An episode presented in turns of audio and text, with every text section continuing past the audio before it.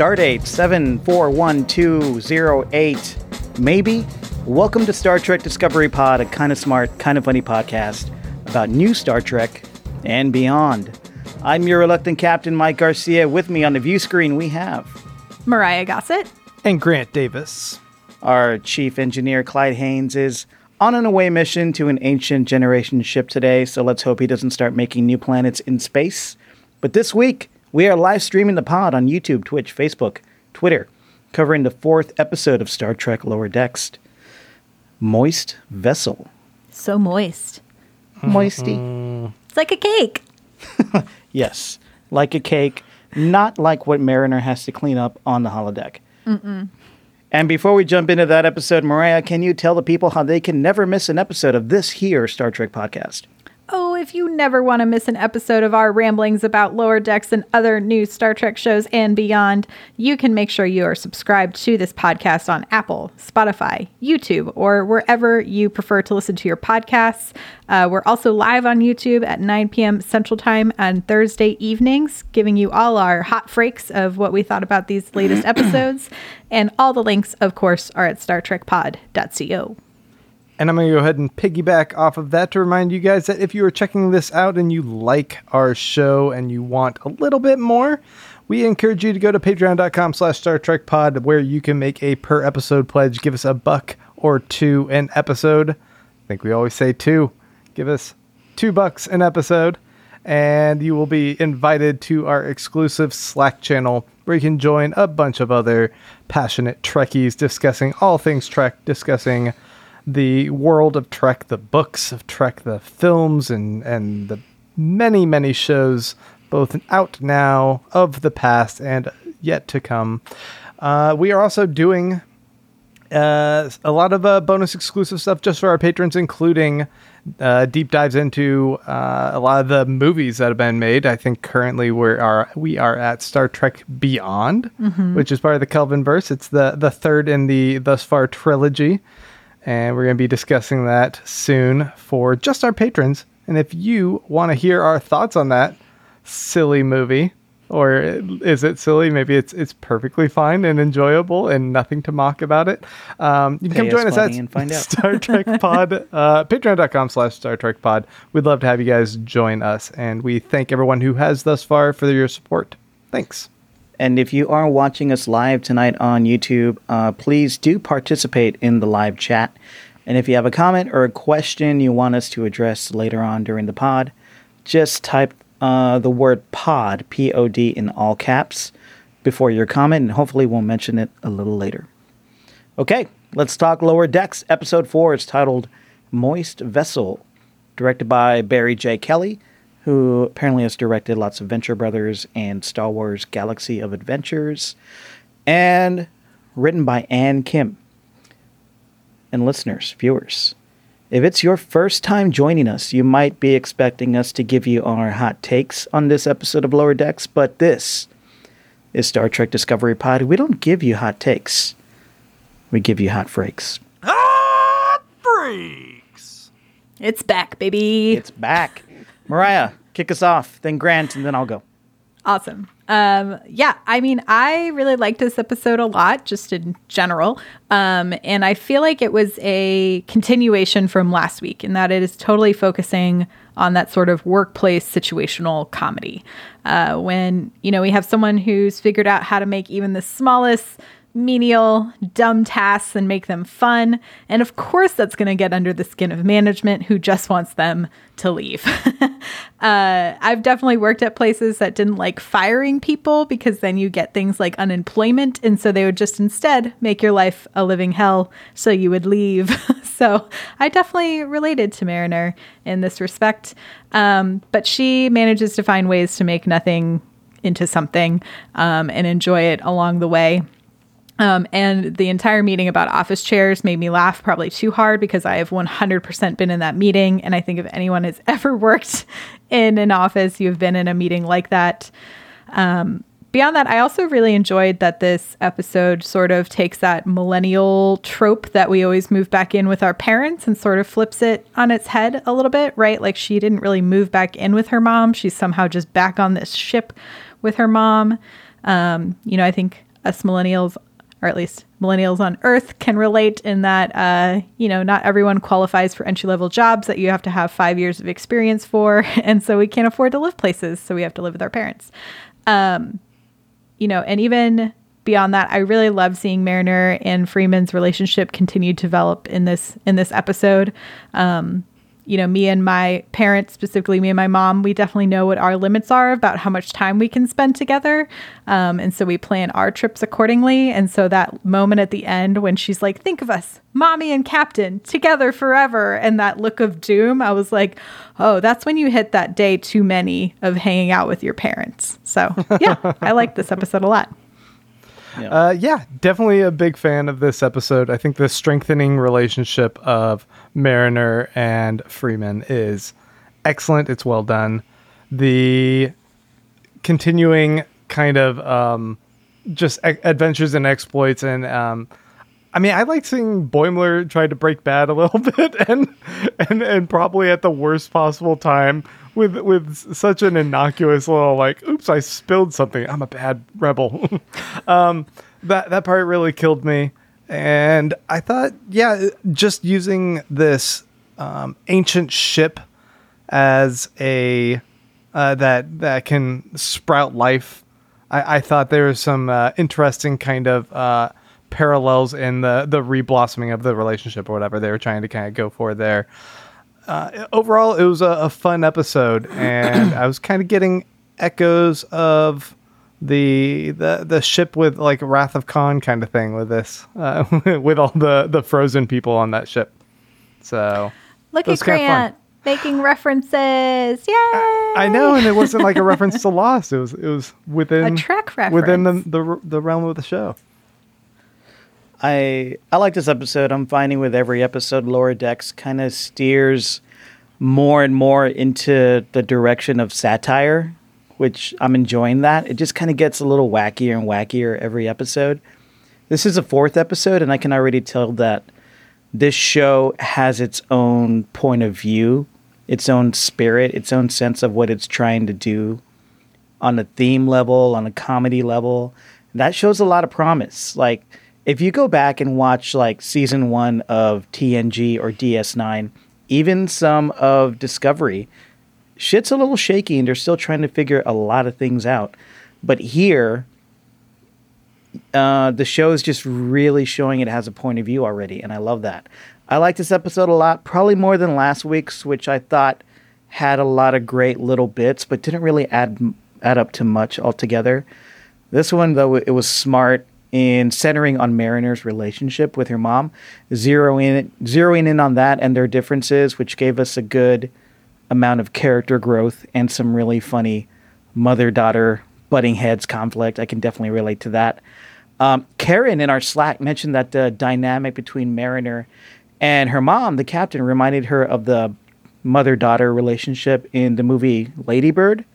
And mm. I had to second that it's like like in that movie. Obviously, this is more of a comedy, but it's potent, it's deep, it's also kind of silly, kind of goofy, and we get to see Mariner. Another thing I love about this episode, we get to see Mariner save the day by being the awesome genius slacker that she is, and that's my sweet spot. Genius slackers saving the day, just like I do every night in my adolescent dreams. Uh, the B plots were a little whatever, but they did like the B plots are whatever, but they were just kind of vehicles for really great jokes. One of my favorites be, being the the skewering of that the sci-fi ascension trope. Oh my I god! think in every all... damn sci-fi series, there's always somebody like ascending. Uh, well, we had Kes and Voyager, right?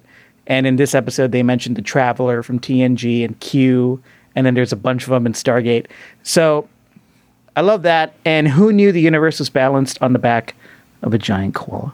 I didn't know. We're just all along for the ride. I didn't know that. Okay, let's dive a little deeper into this episode. Uh, guys, uh, I'm going to be straight with you. I've had a very long day and a very busy evening, and I just watched this one maybe about 20, 30 minutes ago. I just wrapped it up, so I'm going to lean on you guys a little bit for the meat of this episode.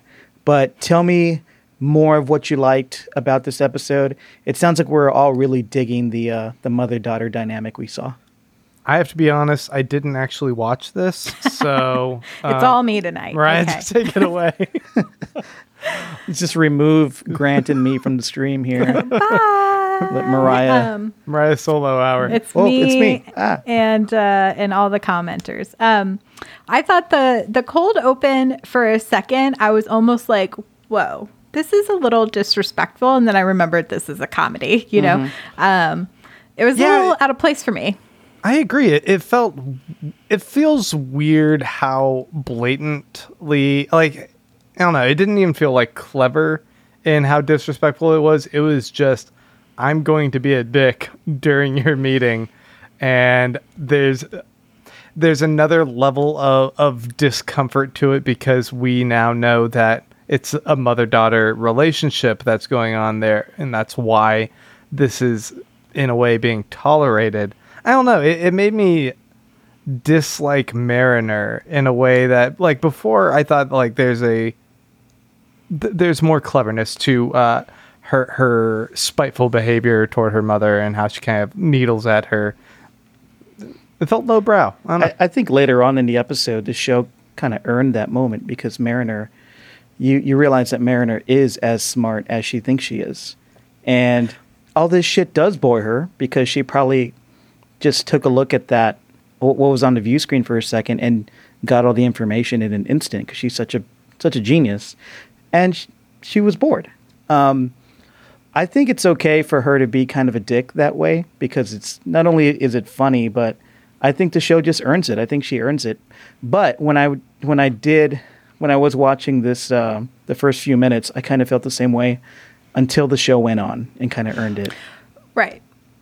Well, I mean, I guess what I was kind of getting from that is it, it, it seems to be a bit more revealing about what the relationship between her and her mother is, in that she has a degree of hostility, perhaps from neglect from her mom. I'm guessing that, like, uh, the captain was not nec- like more more interested in her own self interest of of the ship than in Mariner, and this is how Mariner kind of lashes out about that.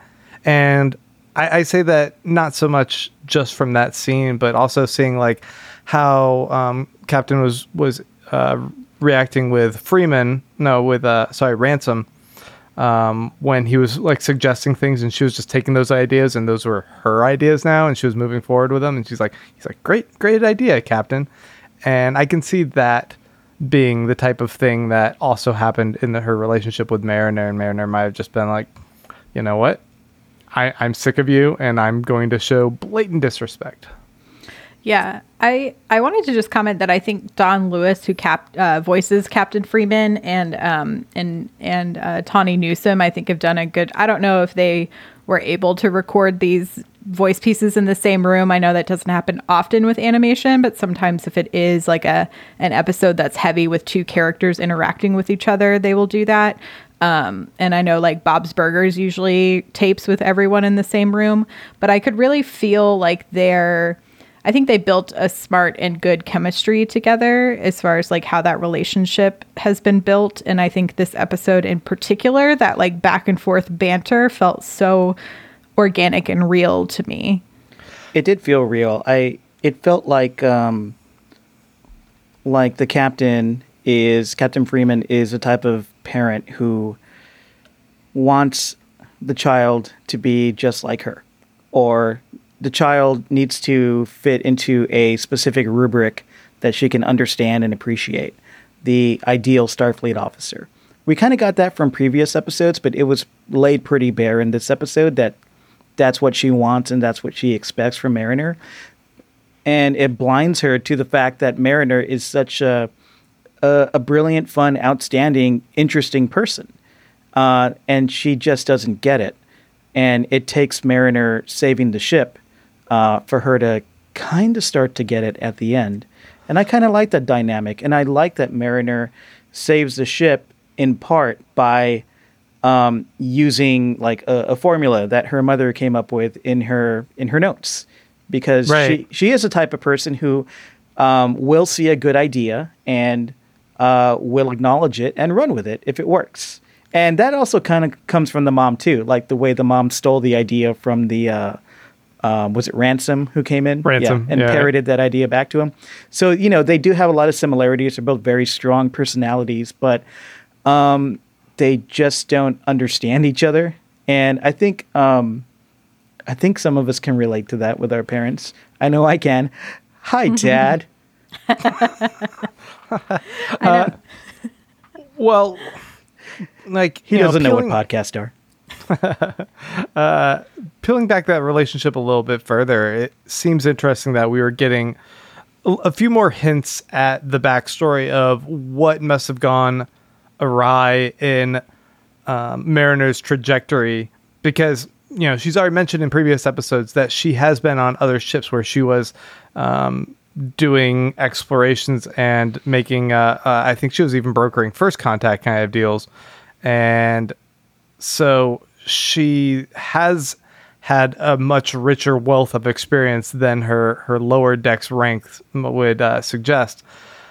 So why she's been demoted back to this ship? I mean, I don't know if you guys have any particular theories, but I, it feels like some some sort of last lifeline that she was offered by her mom to come aboard her ship because she did something that she must not must have been outside of the bounds of, of Starfleet.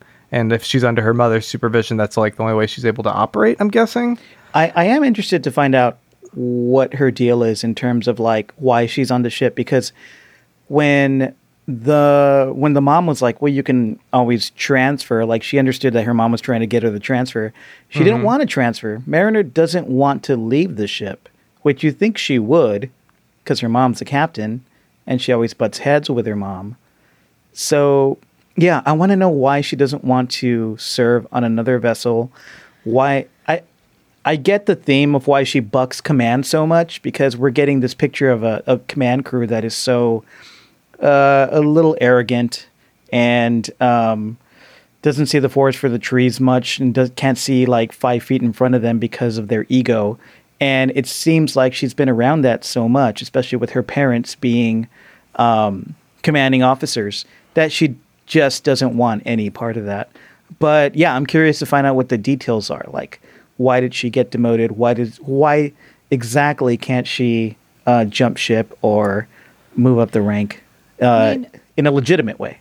Right. Yeah. My theory is that she is actually enjoying being on her mom's ship because she can get away with so much more Yeah. because it's her mom's ship. And Yeah. so I bet, you know, my my theory would be that she was somewhere else causing trouble. Someone complained to her admiral father and she and he was just like, "Okay, she has to be your problem from now on because they obviously are very into moving up the ranks and having this sort of legacy um, within Starfleet. And so the idea that their kid would be someone who's negatively viewed in Starfleet, I think is something they're probably trying to protect. Like hide it, right? Yeah. And also just as parents, like trying to protect her, you know, and the idea of like, oh, she's still kind of young. She's figuring out what she wants. Like, let's just let her be a little rebellious until she can find her right place. Right. And so it Yeah. can happen in this sort of guarded atmosphere. Right. But I, I kind of, I mean, I, already mentioned this, but I, I kind of don't think that's the case. I, her, the, the suggestion that she was on those other missions seems like she was operating in a highly effective and, and respectful manner to the point where she had risen in ranks and been able to go out and explore and go on these really uh, elite missions for a while. I'm thinking that there was some incident where she probably did you know how these stories go. She did something noble, which was mischaracterized and deemed um, against the rules and regulations of Starfleet, and so she has been relegated to being back on her mother's ship with a big chip on her shoulder about that whole incident. So now she's kind of checked out. She's letting loose and being defiant because she feels like all of her hard work didn't pay off. She still got stuck here, and Starfleet didn't recognize how good she is, but she still is that good. I mean that's th- that's like the story beat Yeah. what what it feels like to me. That- but I, this I is can all see that. speculation. I Yeah, that would make a lot of sense. I think there is a there's a huge disillusionment piece that that we're missing. Like she she was close to command or in command and she just got disillusioned with the role or with the people around her because we we do see again this picture of the uh, uh, of the commanders on this ship who are just kind of a bunch of self-important jerks and and even the commander on the other ship is in this episode is a real self-important jerk so much so that he he gets everybody in trouble and almost kills everybody so I uh, yeah it makes sense that she about how boring that dude is. Though, yeah the Tellarite. It makes sense that she would uh, bump up against command and not like the idea that they're just a bunch of self-important stiffs and get dis- disillusioned with that and say fuck this. Um, Mariah, you hit on something earlier that I wanted to mention. Uh, I think it was Jean-Luc Picard who once said that, you know how the Federation doesn't have money anymore. That our the currency in the 24th century is your reputation, and that if that's the case, then Mariner's parents are really holding on to that currency, you know, because they're high-ranking um, Starfleet officials. And yeah, it would make sense that they would want to contain Mariner so she doesn't ruin the legacy of their family and fuck with their reputations. Right. Kind of sad, but Yeah. yeah. I mean, and then there's the fun, you know, there's the flip side, which is Boimler, who gets so mad that she gets promoted to lieutenant. And I just love his like weird moment in the hallway when they're like, report to the bridge at 1530. And he's like, oh, I will. And they're like, what are you talking about? And he's like, oh, I'm on the holodeck and I'm talking to Moriarty, which I thought was like a fun kind of callback to um, TNG. TNG, yeah, because Yeah. because Picard is always hanging out in Sherlock Holmes situations. And Moriarty Uh, always okay. escapes the holodeck somehow and Yeah, takes over the ship. Yeah, yeah. I think one of the best parts of of Boimler being going bad, going rogue, is it reminded me of spilling coffee. Like, there's a there's not a lot of things to love about um, Spider-Man three with Tobey Maguire, but I think when he get when Venom infects him, the worst that that Peter Parker can get is emo Peter Parker, where he's just like, oh, I'm gonna go do some uh, some dancing in a club with black clothes on because I'm I'm evil Peter Parker now, and it's like, oh, that's that's the worst that pure heart Peter Parker can get, and I, I felt that way a little bit with Boimler, where it's like, oh, he he can't really be that much of a bad boy. The most he can do is like accidentally spill some coffee and be like, yeah, I'm out. I'm so bad. Live long and prosper. Um, Uh, oh, and, and Mariner being like, that doesn't look cool. Damn it, it does look cool, and he does it. I like that Boimler got a second to look cool, finally. Yeah. That was good. for one good. moment. Um, what did y'all think of Tendi's little B plot throughout this episode? good for jokes. Um, I didn't really care didn't- about it too much.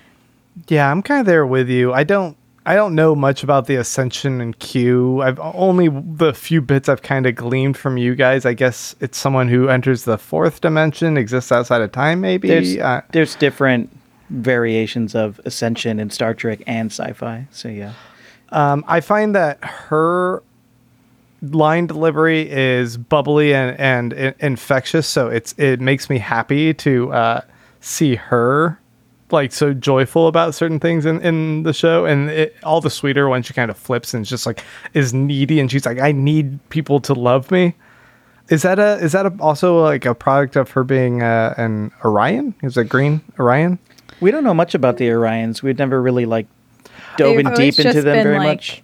i thought they were the ones that were kind of uh, uh lusty lascivious but maybe well, not it's. them I mean, uh, in like the original series, there it's like a lot of the green ladies are sold as uh, maybe unwillingly. Um, so it's, um, you know, we don't get a lot about their their backstory. But I did hear an interest. I was listening to um, Pop Culture Happy Hour this week and catching up on that particular podcast and they had a little mini sode about lower decks and and um, one of them made the comment that Tendi is like the the embodiment of this show and that she just wants everyone to like her and this show kind of wants is like is trying to find a way to make everyone like it as well and I thought that was you know I didn't agree with a lot of the things they said on that particular episode of Pop Culture Happy Hour, but I thought that was an interesting um, thought in that Tendi is sort of like the the writers, the authors being in there being like, please, please like us, please. I don't know if I go that far. I, I do think that a lot of people watching this will relate to to a character who's really nice and enthusiastic and deep down cannot stand it if people don't like her and gets a little maniacal about that every now and then. I know I can go there sometimes, although you'd never know it. Um, Whoa. Um, I, d- but yeah, I liked the ascension thing. There was lots of like, I, I, I found a lot of the things about her being like, oh, if you borrow from all cultures, you can ascend quicker, which I think is right. like a very funny commentary on today's sort of new age spirituality. And that they're like, we're going to just cherry pick from all of these other cultures and call it something else. And then we're going to all recharge our crystals under the moon and we're going to meditate and, ha- and do the Reiki and everything's going to be great. What did she say? Let me reiki you. yeah. what is um, that? What is Reiki? Yeah. It's like hands on energy healing. Oh, okay, okay. Yes. I thought it was a Trek thing. I don't know. Nope. No, Nope. It's a real life thing. It's a real life thing. Yeah. I, I like thing. Tendi's delivery. I like how up and down she goes. I just, um, I don't know. I, I wasn't really into the, the subplot. It was just kind of a one joke thing until the end when they really pushed the ascension joke as far as it could go. And and that's what I was saying earlier. This show is just driving headfirst into satire so hard that if you're like an old diehard Trekkie, seeing that a koala is is, is you know the it's what you see when you ascend and maybe uh, all existence hinges on a, a magical koala it's going to break your brain. But if you're someone watching the show and having a good time and wanting it to do its own thing and just be so satirical and weird and enjoying that and wanting to see how far Mike McMahan and his crew are going to push it then it's it's great. And I'm in the second camp. I think it's really funny. Well, then, kind of playing off of that, how do you guys feel that this show fits within Trek canon? Then? Is this purely outside of it? Because it, it feels like it's established it is in the same world, and that we should, to a degree, just sort of take some of these things with a, with a grain of salt that they're a little bit farcical, but overall, the Cerritos was a ship in the world of Trek. Yeah, I mean, I think about it in the same way that in the world that we exist in, there are places to work that are subpar, even within like, even within you know higher up establishments. I remember, um, I think a good example is uh, I was listening to an interview once with. Um, people who worked at the White House. And this was even under like the Obama administration. And it was right when like House of Cards came out and Veep was on the air and like all these political shows, right? Um, you know, West Wing had been on a while before that. And everyone was like, well, what show is like the most accurate is like what it's like to actually work in the White House? And people said Veep, which to me was terrifying, but Wow. also very funny in retrospect. And so it's like if you think about how many layers of hierarchy there are, I would assume that some of that is going to leak into Starfleet. Like we can't expect everyone to be a Picard, a Janeway, like a, a Kirk. You know, it, it would be absurd to think that everyone who is in charge is amazing. I think our case in point can be made in the current place we live in right now, like of like what is happening. So, um, so yeah, so I think it is easy to think about how this can be in in Trek canon. Um, you know, the ascension bit was f- I don't know if we've ever seen a character ascend, so it's, you know, up for interpretation. And who knows if he actually ascended or something else happened to him. Right. Right. Yeah. I think um, in terms of like Trek canon, I want to mention something um, our buddy Nate Bliss said to me once about Star Trek Voyager. And Nate is uh, one of our patrons. He's in the Slack. Hi, Nate. And he's on chat today. Um, Nate recently, maybe a year or two ago, watched the the entire series of Voyager. He'd never really seen much of it, and he was like, "There's something about the show. The tone is kind of off. It doesn't feel like it belongs in Star Trek. If you watch TNG and DS9, he's like, I kind of enjoy it, but he's like, my head canon for Voyager is that." There was a Voyager with all these all these characters, and they all got lost in the Delta Quadrant and came back and then somebody interviewed them all and then made a TV show about it, and that's what we saw. Oh, So- that's great. I'm like, you know what? That kind of makes sense.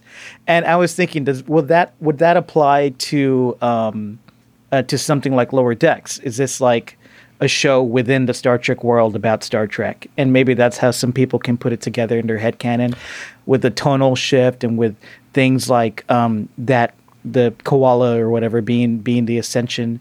Um, but I don't know. Uh, I don't really worry about that too much. Like sometimes I'll feel a tinge of like, oh, that doesn't feel Starfleet. Oh, that doesn't feel like the Federation. But then something really funny and clever will happen, and I'm right back in. So I guess I don't worry about it too much. Mike, I, I think we had discussed something similar to that. Was it last week, Mariah, where we were talking about the music being in the Oh, show? yeah. Oh, right. and how that it's like self-referential for them like oh does does the do the other um exploits of of of uh, Captain Kirk and of Janeway and Picard do those get turned into shows within the world of Trek that uh, they have seen as well and so now my head canon is that all Trek shows that we're seeing are recreations of the world of Trek all of them are, are different recreations but of a real otherwise Trek Yeah. I, mean, why know. not? why not or some variation. Um, yeah, I saw. So Haley Joel Osment was labeled as a, a guest voice on this episode, which I think is kind of. He's been making some like fun choices recently. I don't know He's if, you- great. He's if so y'all have been watching. Uh, Oh, watched, he's so funny um, in The Boys. Yeah. in the shadows yeah, what we do Oh, in the that too. shadows. I loved that episode he was in. Um, but I'm he's I'm pretty sure the voice of O'Connor, and I saw some folks in the chat saying he also might have been the voice of Captain Durango, but I wasn't sure about that. Whereas O'Connor definitely sound sounded like Haley Joel, but um, but yeah, I thought the O'Connor character was funny and like that line about how it's difficult to stand out in Starfleet, I think to me was one of the other, you know, sort of going back to this canon conversation and would something like the Cerritos exist in Starfleet? I think is, is a part of that conversation, right? It's hard for these many, many ships to stand out. Like, I mean, we hear about the big, even if we think about this here and now, if we use like the Navy as like a representation of, of Star Trek, not that that's like the the end all be all like way to Uh, it's a it's closest space- analog right yeah like it's the closest Space thing. Force. Just use oh my Space god Force. no space force yet but it's like we all know like at least that about the existence of like all the really big boats that go out right like i the aircraft carriers and Love like boat. maybe some some of these bigger Love boat. more famous ships right versus like we don't know about every person who worked on like a submarine or a little battle cruiser and like all these smaller vessels and so it's like it would be it would make sense to me that there are smaller ships doing more menial tasks because that is a lot of what the military has to do when we're not like quote you know at war or doing war crimes so it's like there's other things we have to go around and do jumping back up to a, a comment from Nate Bliss, the the very same. Uh, he had mentioned kind of what you were also talking about there, Mariah. Um, says, I saw some potential foreshadowing for Mariner and Boimler. If things ever went sour between them, it could look a lot like Captain Freeman and Captain Haley Joel Tellerite. So I'm guessing uh, Haley Joel uh, did the voice for that captain as well. Um, going on, he says, both served on a ship while they were coming up in Starfleet, Freeman being the brazen, outspoken officer, and Haley Joel Tellerite being boring, insecure, and jealous of her. Which I thought was uh, uh, some interesting kind of insight and, and parallels between the relationship and, and dynamics of, of the two up and comers and the two established. Uh, I, I don't officers yeah yeah, I don't know uh, if you guys were kind of thinking that was in in a way a reflection of their relationship. I mean, I could see it. I also thought it was just a nice reflection to say, like, hey, the Cerritos isn't the only ship that's kind of out doing these less like fantastical tasks. And so, yeah, like here is like another ship that has to do this kind of stuff, and someone who's maybe even less, um, you know, I w- I don't want to say qualified, but is even It was like a flimsier less- ego. Yeah, like just isn't as up to par as uh, as like Captain Freeman is. You know, this guy obviously still has a big ego he needs to check because he needs to ha- be in the correct place in the formation while they're towing ships. Like essentially, they were being tugboats, tugboat spaceships. like, this is our task. Yeah. Chris Rogers has a really good comment. Um, he says it feels like this show is really good at poking fun at the Trek universe while it's still playing by those rules. And I think this episode really did a good job of that for the most part.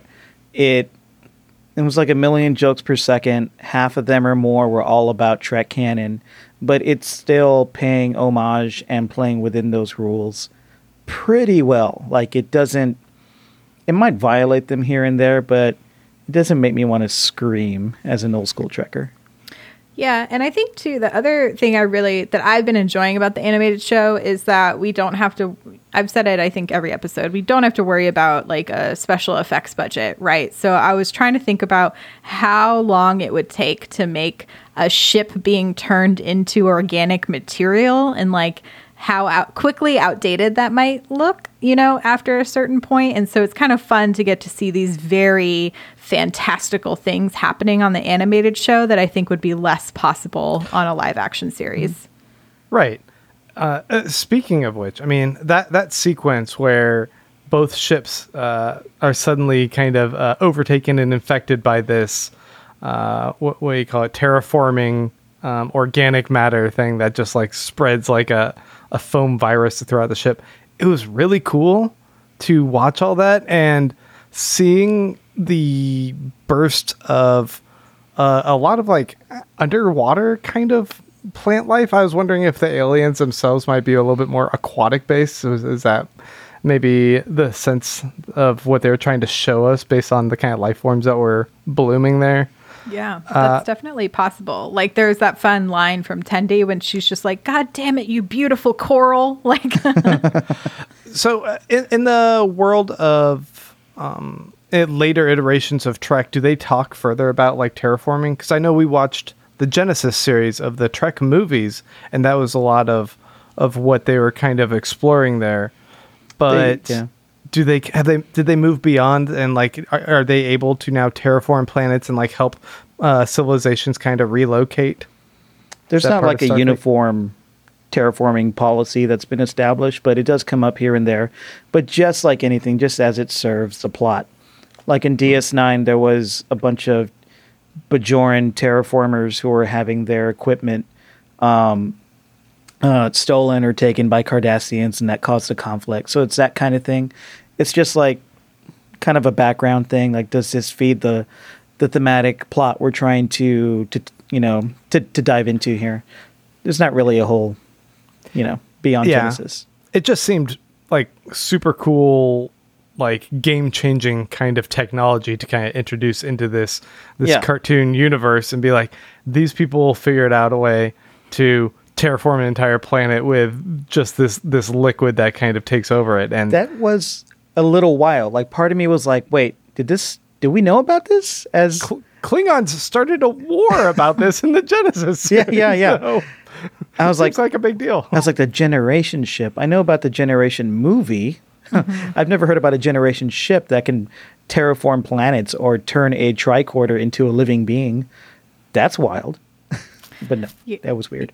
yeah, I wonder what we'll get to see um, in season three of Discovery, since we are jumping farther into the future. And so, you know, bef- uh, before Discovery, this and Picard are sort of our only glimpses into the farther futures of what's possible Yeah. um, as far as technology goes. And obviously, we didn't see any of this specifically in in Picard. Um, so this would be like the the mo- farthest in the future instance we've sort of seen something of this caliber.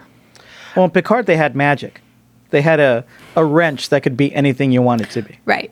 It could be 10,000 Allison Pill smiles. Is is that Doctor Who? Oh, that's the screwdriver. Yeah, yeah. right, right. Uh, yeah, I, I mean, I think it, it's got to be wild to be one of the uh, architects of Trek at this point in time, and try to introduce new things while worrying about whether or not that interferes with one of some of the pre-existing canon, and if they can kind of skirt the rules and get away with this these kind of technological advances in this story because you can't just do that willy nilly just to serve a, a, plot of the week anymore because ultimately these things if, if you continue to establish them and then just kind of toss them to, by the wayside doesn't it just kind of take away a little bit from the, the the magical realism of, of what the world is that they're establishing Yeah, it's a pretty slippery slope, but I think if you're going to push it, you're going to do it in an animated comedy. In the cartoon, right? yeah. but no, you, you have a really good point. Like, I'm sure there, I hope there's not, but there probably will be a point where I'll be like, oh, what, the koala's back? and, it, and he actually is the center of the universe. That takes Sure. away a little bit of the magic of Star Trek for me. Ru- Yeah. ruins the joke because yeah, it's yeah. like oh we dedicated an entire season to the koala now I was like, right. I was cool with the tardigrade. I don't know about the koala. definitely cool with the tardigrade It Yeah. reminded me of that, like the end of the first Men in Black movie, where it's like the Mm-hmm. big aliens playing with the marbles, and I was like, oh, we are all just tiny little marbles. So, uh, as far as Mariner um, getting the tasks and making the best of them, eh, we we saw this last week a little bit with Boimler, where they were all being overtasked with a whole bunch of uh, work to make uh, efficiency rise, and he completely excelled at that. I feel like Boimler wouldn't even be concerned with trying to make a job fun, whereas Mariner needs to be enjoying what she's doing. Um, he would just be like, the fact that I get to do this and do a great job to impress people is all the fun I need, and that's the the charge and drive that he has. Uh, but it, I mean, it, it goes to show that all of these our our four heroes of the story are all highly capable. Yeah, I really liked that. You know, Rutherford, you know, definitely got the least amount of, of plot in this particular episode, but I, I didn't really mind. We get to, we got to see more Mariner and Tendi. I hope we get to see more of the two of them as well, especially their band. I need another another song. Yes. Um, but I love that Rutherford was just like, oh man, I thought I was going to get to watch Data at this point, And then he gets to where he has to be. And he's like, oh, this Data is also really cool. Like, I am the ultimate nerd. when Mariner gets promoted to lieutenant, she's no longer wearing a, a red shirt. She switches to yellow. What's up with that? I was also trying to figure that out because I thought it was more to do with the department you were in. So I don't know if it's because she was then going to be more in uh, engineering or something or op. I don't know. She seemed to be doing a lot of ops work. So maybe they made her a lieutenant within the ops department, is my theory Yeah. of why she got a yellow shirt. Um, but man, I loved all of the references and her like her sequence of leadership events because we got to see the weird bar um like talent night Oh, God. and then It definitely felt like there was a big string of deep cut references that I was not getting at all. Yeah, the um, all Lots of all of those all of those horrible things that she had to attend that were like um, uh, higher upper decks uh, social hour were just all commenting and parodying uh, those type of event, events that we saw in TNG with I got Picard and the- Riker and all them hanging out and playing poker and That part I got. I was like, oh, I remember seeing that poker episode where it was like, oh, this is not riveting. It's actually kind of boring watching these guys play poker. executive poker and then um oh man when they were like oh and then uh ransom is having a birthday party and it's mandatory and then he's gonna he's gonna sing songs about his time in barcelona and it's like at least it wasn't Ibiza. Ibiza. like everyone who's ever had a friend who spent too long in Spain and comes back and pronounces it that way. Anyway, it was a great Oh, yeah, cut. yeah. there, there are definitely a couple episodes. peninsula. There are definitely a couple episodes of uh, TNG where people are mandated to go to like Data's poetry reading or Data like uh, doing some kind of musical performance where, that he's very technically adept at, but just has no soul and is really boring. And Riker usually falls asleep. So yeah, this was definitely winking at all that stuff. Yeah. So uh, to the to the people that are watching us currently over on YouTube or uh, on Twitch, on Periscope, perhaps, maybe even even over on Facebook, uh, I did want to say if you guys do have comments about this episode, questions that you want us to read on air, you should go ahead and pu- type POD at the start of your comment and then go ahead and comment with your thoughts, and we will bring those in in a moment. But uh, to you guys, I had another thought I want to kind of run by you guys. We are we're we're four episodes in right now, and I generally think that uh, one should give a show about four episodes to kind of get the the feel of of how how a show's flowing, the character dynamics, the voice of the show, and if it's something that you are going to want to stick with, or if it's not really your cup of tea. And I'm I'm of course on board. I mean, we're doing this show. I was going to be on board regardless, but now I'm kind of wondering with this show, what do you guys make of the the vision and trajectory of the storyline beyond for for people that are lower decks that are just trying to make the best of their job and maybe rise to the ranks, I guess. Is is there something else? Is is there a larger kind of plot arc that you guys are seeing yet? I think it's all character based, and I'm I'm happy about that. Um, the someone in the comments said that this episode, the um, the overall uh, the outside conflict that was driving all the action on the ship was very one of the most probably the most Star Trek plot we've seen on this show, and that's really true. But it was also just kind of whatever. Like um, there was some cool animation to it, but I, I don't really care about that stuff. I care more about um, how deep these characters are going to go, how they're going to relate to each other, how they're going to grow, uh, what we're going to find out about them in terms of like Mariner, one of my favorite Star Trek characters now, what makes her the way she is. Uh, what are the secrets that she's hiding? Did she get kicked off a ship for doing something uh, questionable? Um, I just I watch shows for characters for the most part, and I I'm liking all these characters. I want to see more of Rutherford. Uh, every time he's on, he makes me smile and makes me laugh, and I ha- haven't seen much of him. But in terms of overall, I mean, the theme is just be yourself, and it's kind of aspirational, and I'm enjoying that. I I don't really think I need a whole like um, several seasons long deep arc. You know, like this isn't dark on Netflix. It's fine.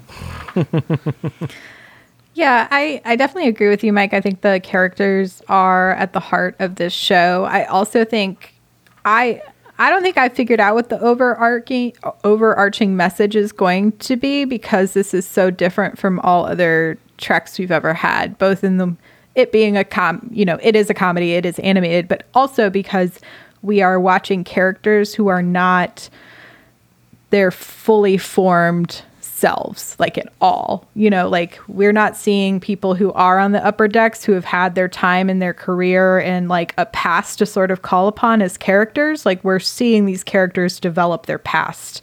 Um so you know i agree. It's definitely so far the idea seems to be like learn from the crew that you're around in order to make yourself a better crew member because you can't just stay totally insular and succeed. Like it takes the full crew for all of this to happen. And even based on like the small preview we got for next week when they're like even though the ship is falling apart our job is to keep it together. And i think that in essence is the theme of this show thus far is like and of a lot of star trek is like things fall apart all the time but we have to rely on each other to keep it together. So um i Community. think Yeah. yeah, community. I think that's like where we're going. I hope we get even more Mariner backstory. I think she, like Mike, has become one of my favorite characters. I'm excited to see more from Tendi because we don't have any concrete, you know, formation of the Orions as far as like how they act as Starfleet officers instead of uh, characters in a planet acting as sex symbols. So I uh, I'm excited to see where that goes, and I think all of the character, like the main character choices that they've made for the show, have been have been smart, and I'm and I'm in. I'm I I watch it twice every week. I don't think if I didn't like it, I would watch it twice. Right. Yeah. I mean, I, I definitely feel like this is episodic at this point. I, I could have taken and for the most part, maybe without that, that pilot one, rearranged the order of these, and it would not really have affected anything plot wise. We're not we're not building on um, our learning through a narrative arc so much as um, continued little slices into the personalities of these characters with the exception of of maybe we're seeing the rise of of Mariner to eventually um, be part of of leadership, but I think that would probably also dest- destroy the initial structure of this being lower decks, and by Could. the very nature of this being a lower decks show, I suppose that means that they're not privy to the narrative arcs of the ship itself. It's its quest and maybe some longer running um, storylines that are that that we aren't aware of. Right. Um, I, I wonder if it's eventually going to kind of open up to that as this show um, moves beyond just kind of character development. Because at a certain point, I think we're gonna know our characters fairly well, and then we're gonna want to see how they can grow within that kind of narrative arc. But right now, the the, the themes, the, the motifs that are going on here, I'm I'm feeling all of it. I think I'm right there with you guys. I'm enjoying it a lot. Yeah. That being said, I mean, I I don't really need this to to move along that much. I mean, I just want these characters to grow inch by inch a little bit. If we get a whole episode that's all about Rutherford's um, cyberpunk eye breaking down and everybody trying to fix it, and it's funny, I'm happy.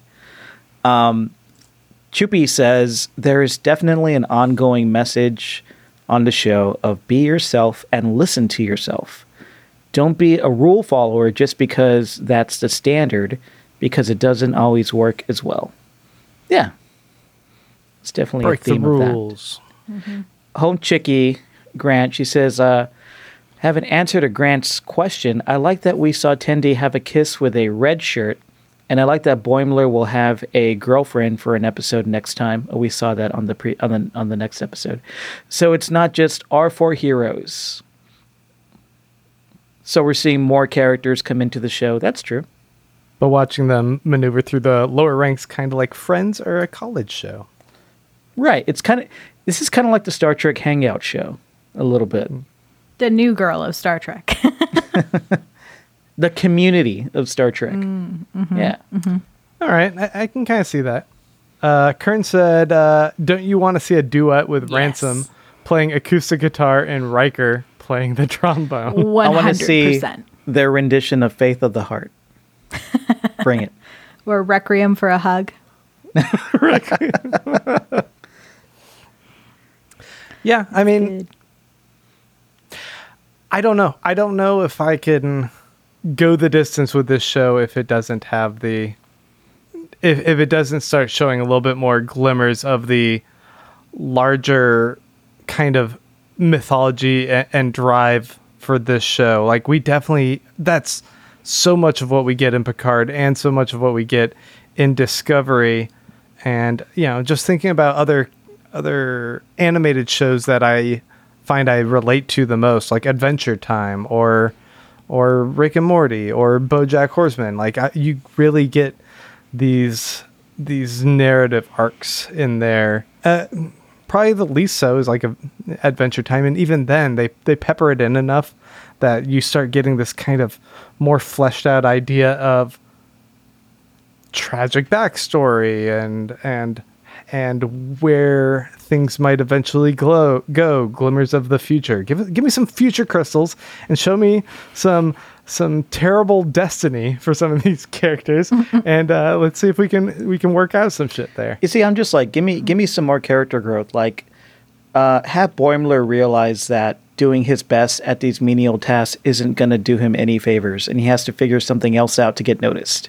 You know, um, have me uh, give give me an episode where, or episodes where Mariner realizes that she's not really fulfilled in what she's doing, uh, and maybe there is a way to reconcile her disgust for command with what she wants to do that will fulfill her um, on in her job and emotionally. You know, I want to see these characters grow.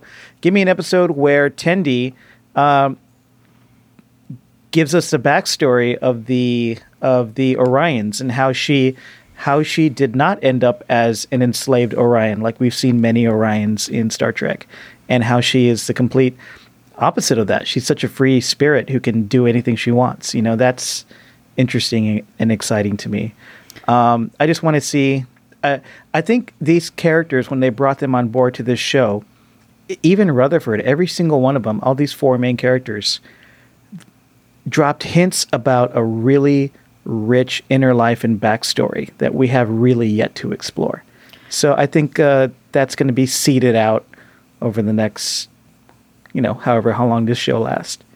Yeah, and I think um, I think a lot about uh, Tuca and Birdie in this particular instance because uh, that show, you know, the first few episodes does feel like sort of just a sort of like a little raunchy, like women focused, you know, animated show and then you eventually get to the heart of these two characters and then the by the time you hit the end, you're just like, wow, it all like lined up for a purpose. And so I have a feeling we're going to probably get there just based on like the writing staff of this show and like the talent that they've been able to pull in. I have high hopes for and um you know, and I'll see how that plays out. I know Tuca and Birdie finally just got picked up for a second season on like Adult Swim, I think. Uh, so I'll get to see how that pays off for them in the longer run as far as like a more deep seated, uh, like adult animation show and how that they play with plot in that particular way. So I I have hope that we're going to get those rich backstories like y'all have been talking about. But then Grant, to your point, I think we'll eventually also get to some of those larger,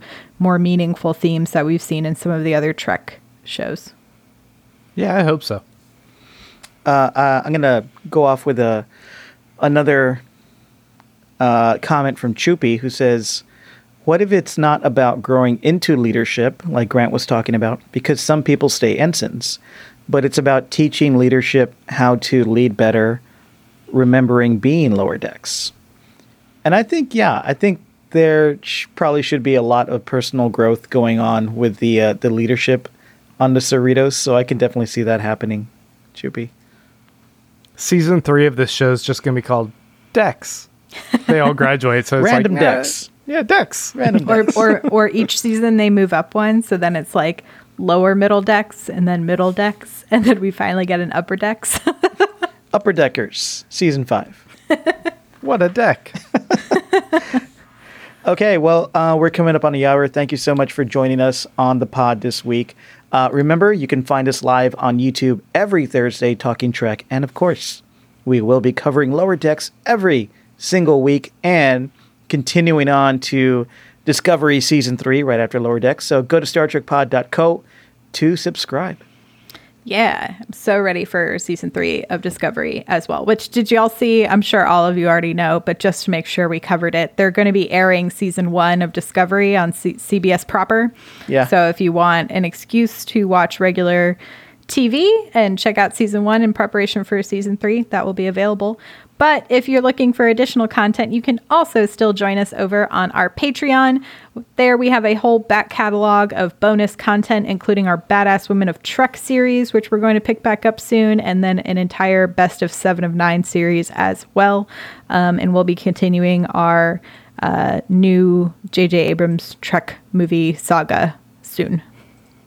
And uh, we're on we're on the social medias, guys. You can follow us over on Twitter and on Instagram at Star Trek Pod. You can tweet all about this episode. You can tell all your friends on on all of your your uh, you know. If, I don't know if TikTok's still around or if that got sold Oh, to is. Walmart or whatever. But uh, you know, go ahead and make your your sweet TikTok videos about us and uh, spread the word. You know, Show us your uh, show us your um, uh, sarcastic Vulcan salutes. Yeah, there we go. Um, shout out to Karen who helps run Twitter and James Worm who helps run our Insta. We appreciate you guys so much. Again, thanks so much for joining us on Star Trek Discovery Pod. Grant, where can we find you on the internet? At Baron Von Grant. Mariah. And I'm at Mariah Gossett. That's Mariah with a Y and a Gossett with two S's and two T's. Follow me on Twitter at Mike M. Garcia. Come back to watch the live pod next Thursday, 9 p.m. Central. Every Thursday at 9 Central. Live long and prosper.